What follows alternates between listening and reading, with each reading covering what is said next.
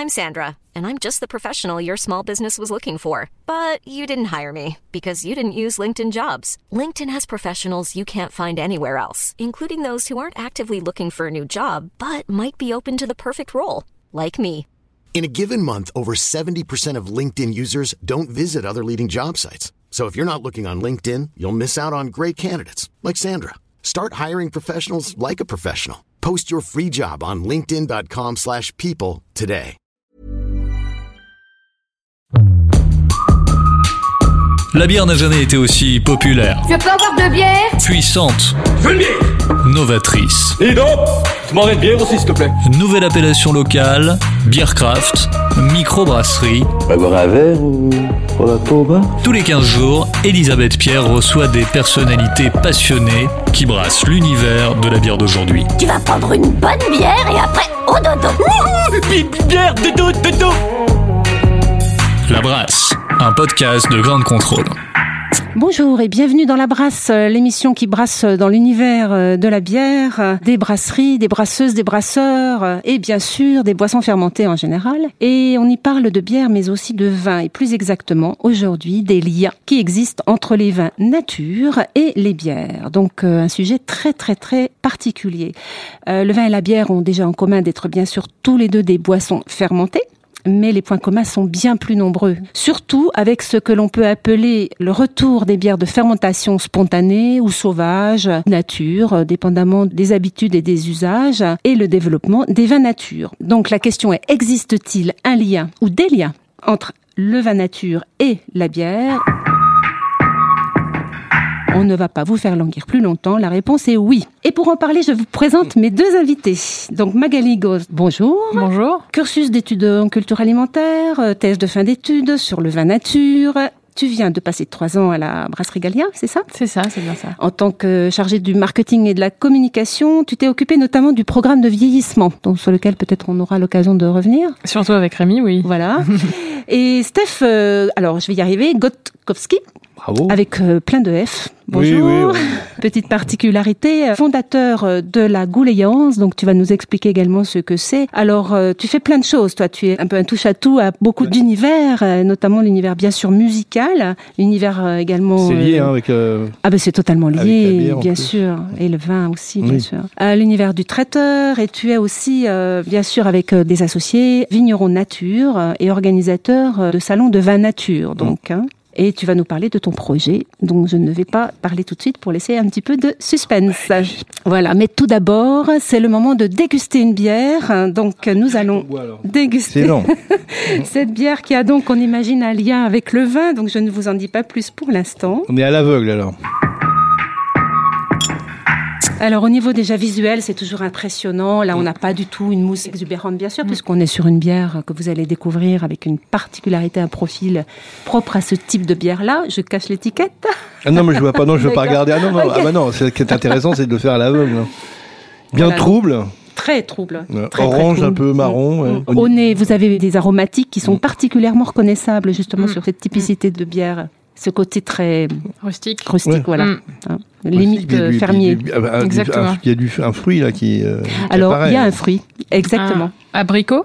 Non, un fruit qui a un lien avec une boisson que vous connaissez bien tous les deux. Ah oui, bah, Ah bah le oui, ça, ça- les du raisin alors. ça- Fatalement, ça va être du raisin.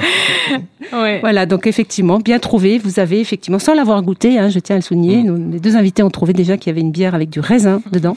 Ce que dit Magali est très intéressant en disant que ça sent au niveau olfactif abricot. C'est vrai Mm. y a, a aussi des arômes. euh, ce qui est intéressant justement moi par rapport au vin naturel, c'est ça que j'aime bien, Mm. c'est qu'il y a plein d'arômes qui se développent. Se. Dans une dégustation, on commence toujours par l'olfactif, après on va sur le gustatif, et c'est vrai qu'on a au niveau de l'odeur, au niveau du nez, il y a des choses qui sont complètement pas du tout Mm. euh, comme on pense que, que ça va être. C'est pas du raisin, donc C'est vrai que là l'abricot, il y a quelque chose qui est là, donc mais euh, le raisin aussi, bien sûr. T'as goûté Magali déjà? Ou- Ah. ou- ouais. Mm. Donc on est face à une bière avec de l'acidité, bien sûr. hein. Le profil, Mm. là, il est clairement acide. hein. On est sur une bière, comme vous l'avez trouvé déjà, bière de raisin, faite par un vigneron. Et c'est une bière euh, qui a euh, une fraîcheur, une vivacité, du coup, et un côté tannique très très présent. Mm. Moi, je trouve qu'elle est, elle est assez équilibrée, assez ronde pour ce style en tout cas de bière. Elle est assez douce. Je, je retrouve pas forcément beaucoup d'astringence.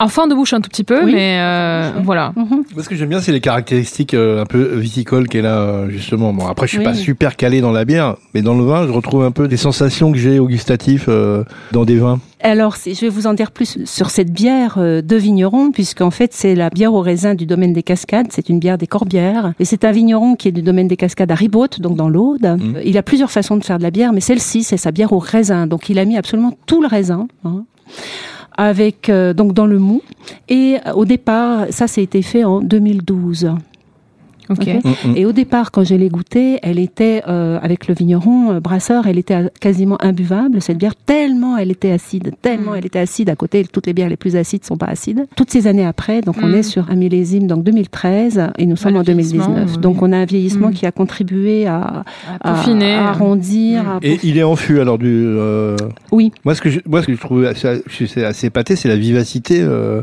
qui est là, parce que là, elle a, elle a 6 ans cette bière. Oui, elle a 6 ans. Elle est, elle est, euh, voilà, c'est- pas tassé, c'est vraiment, elle est vive. Hein.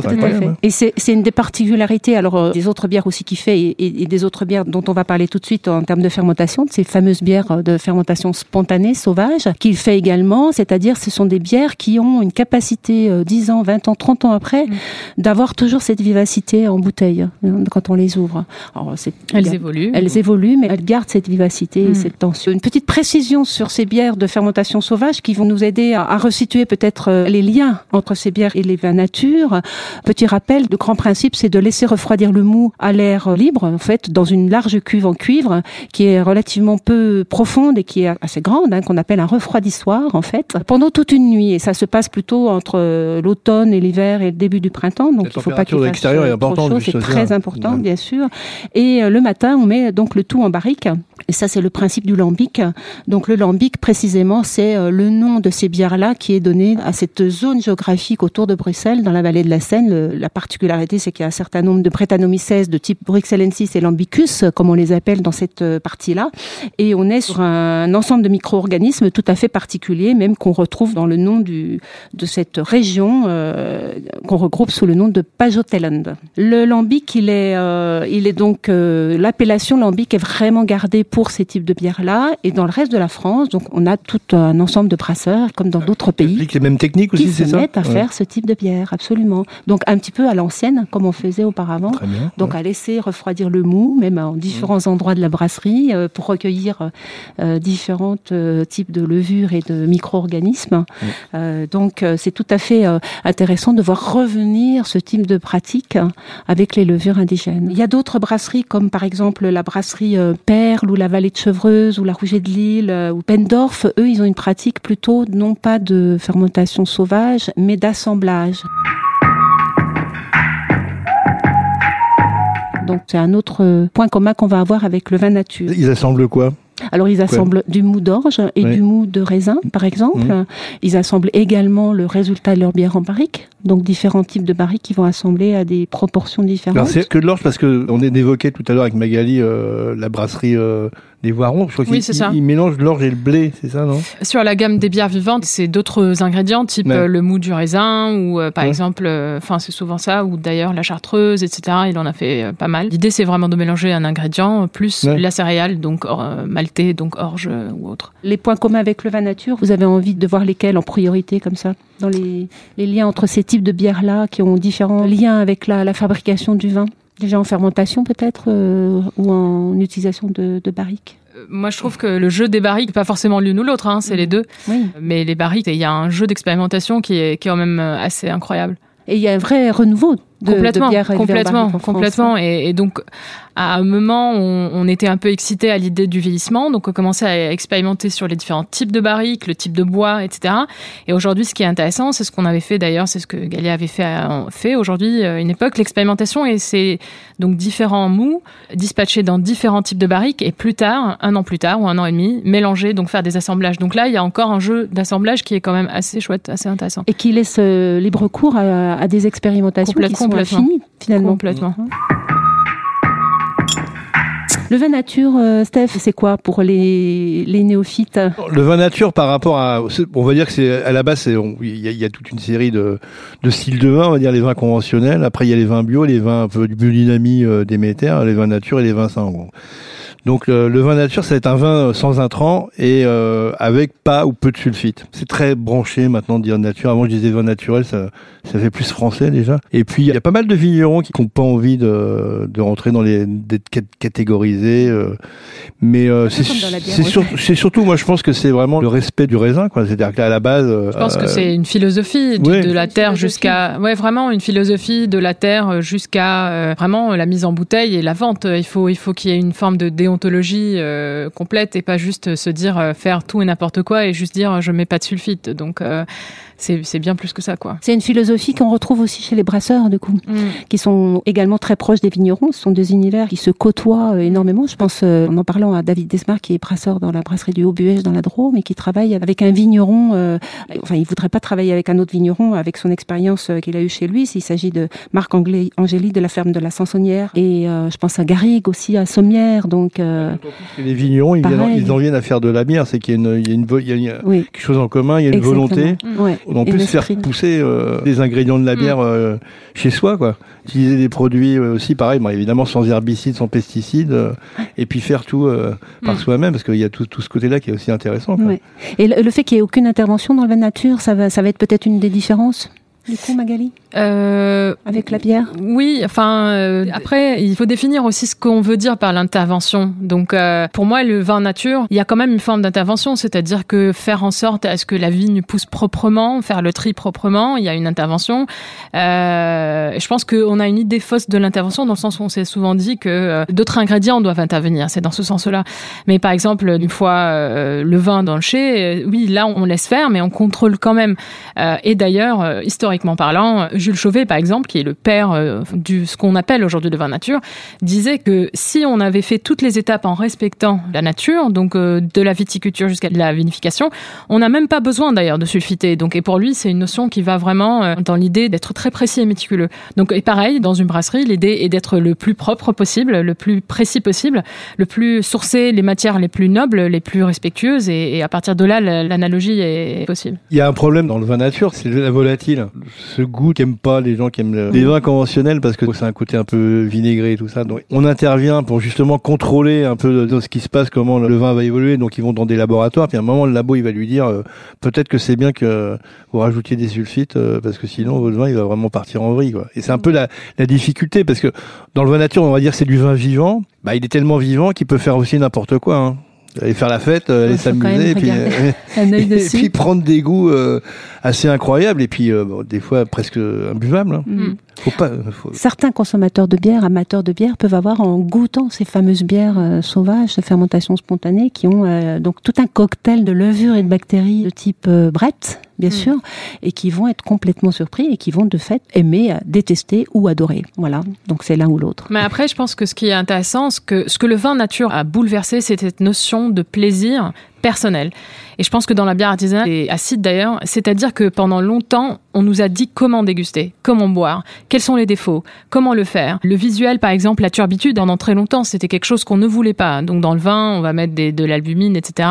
Et au fait, aujourd'hui, ce que le vin nature et la bière artisanale disent, c'est que personne ne dicte le goût des choses. C'est-à-dire que moi, s'il y a un petit défaut type volatile ou autre, oxydation d'ailleurs aussi, euh, bah, si moi j'aime, j'aime, et peu importe. Si ça rentre pas dans le carcan ou le cadre de dégustation, euh, on s'en fout en vrai. Ça fait un bien fou d'entendre ça. D'ailleurs, je voudrais pas. Je sais pas si vous avez goûté. Moi, j'ai goûté parce que je trouve ça plutôt bon.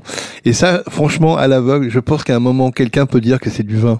Et ben Ouais. ça c'est super intéressant ce que tu dis Steph parce que alors je rends hommage quand même à Rémi euh, qui est le brasseur de Galia et Rémi on avait pendant très longtemps on s'amusait ensemble et en se disant qu'est-ce qu'on a euh, en discutant de ce que peut être brassé etc et souvent lui ce qu'il aimait faire c'est un peu donc euh, être sur ce terrain de jeu qui est complètement confus et, et donc de dire parce qu'il aime le vin aussi de dire bah c'est ce qu'il a fait par exemple avec une bière qu'il a appelée, blanc il a fait ça avec une bière qui va sortir qui s'appelle rouge et l'idée c'est vraiment à l'aveugle le pari était de à l'aveugle c'est impossible de, de se dire est-ce que c'est une bière ou c'est un vin? Déjà, le taux d'alcool, il a voisiné les 10-11%, donc on n'était pas loin du vin.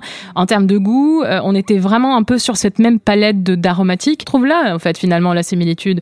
C'est ces terrains de jeu complètement communs où on peut boire. Mais Là, moi, je, par exemple, je retrouve vraiment le côté cidre fermier, par exemple. Il y a un côté vraiment. euh, Elle est alcoolisée C'est donc 7 de- degrés, on les sent pas du tout. 7 degrés, ah, oui, oui. 7 Je pensais degrés. qu'on Ouais. aurait pu- aurait pu faire un peu plus. ouais. Donc on va terminer cette émission en annonçant une information Ah, aux euh, éditeurs euh, vital, concernant vital, Steph, euh, donc euh, qui va organiser quelque chose à Ground Control. Donc Ouais. euh, bah nous, euh, dans la suite de la, de la Gouléance qu'on fait à Grande Contrôle à- bah, cette année, le 23 et 24 novembre, on a décidé, et c'est comme ça qu'on s'est connus d'ailleurs avec Magali, à l'époque, de, de, de- de faire un salon de la bière. Ils nous ont aussi pas mal initiés dans le milieu et, et c'est vrai qu'on a une philosophie euh, bon, par rapport au bio, nature et tout ça, notamment bon, dans la bière aussi. Et comme il y a plein de salons qui se font, et euh, c'est pas la peine de petitement concurrencer euh, des gros salons. Et, euh, et notre philosophie étant dans mm, des choses propres, eh ben, on a décidé de faire un salon de la bière bio à Grande Contrôle et qui va s'appeler la Cervoise. C'est Et je, ra- je rappelle juste un truc, c'est que parce qu'on a regardé quand même la Cervoise, il n'y avait pas de houblon.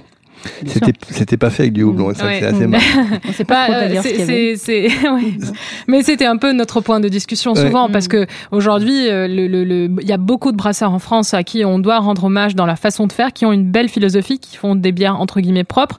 Mais malheureusement, aujourd'hui, il faut imaginer aussi tout le sourcing derrière où il y a des filiales qui n'ont pas été euh, développées pendant de longues années. Il faut du temps pour développer du houblon en France, il faut du temps pour faire de l'orge locale, etc., etc. Bon, ça va arriver, mais du coup, la bière bio, il y a encore du chemin. C'était La Brasse, un podcast de grande contrôle à consommer sans modération. Cet épisode vous a plu? N'hésitez pas à nous laisser plein d'étoiles et des petits commentaires. Mais à partir de ce soir, faudra en désigner un qui boira pas pour amener les autres. Oh la vache À écouter sur toutes les plateformes de podcast.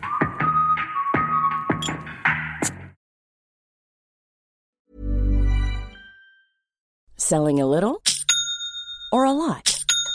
Shopify helps you do your thing however you cha-ching. Shopify is the global commerce platform that helps you sell at every stage of your business. From the launch your online shop stage to the first real life store stage, all the way to the did we just hit a million orders stage. Shopify is there to help you grow. Shopify helps you turn browsers into buyers with the internet's best converting checkout. 36% better on average compared to other leading commerce platforms because businesses that grow grow with Shopify. Get a $1 per month trial period at Shopify.com slash work. shopify.com/work.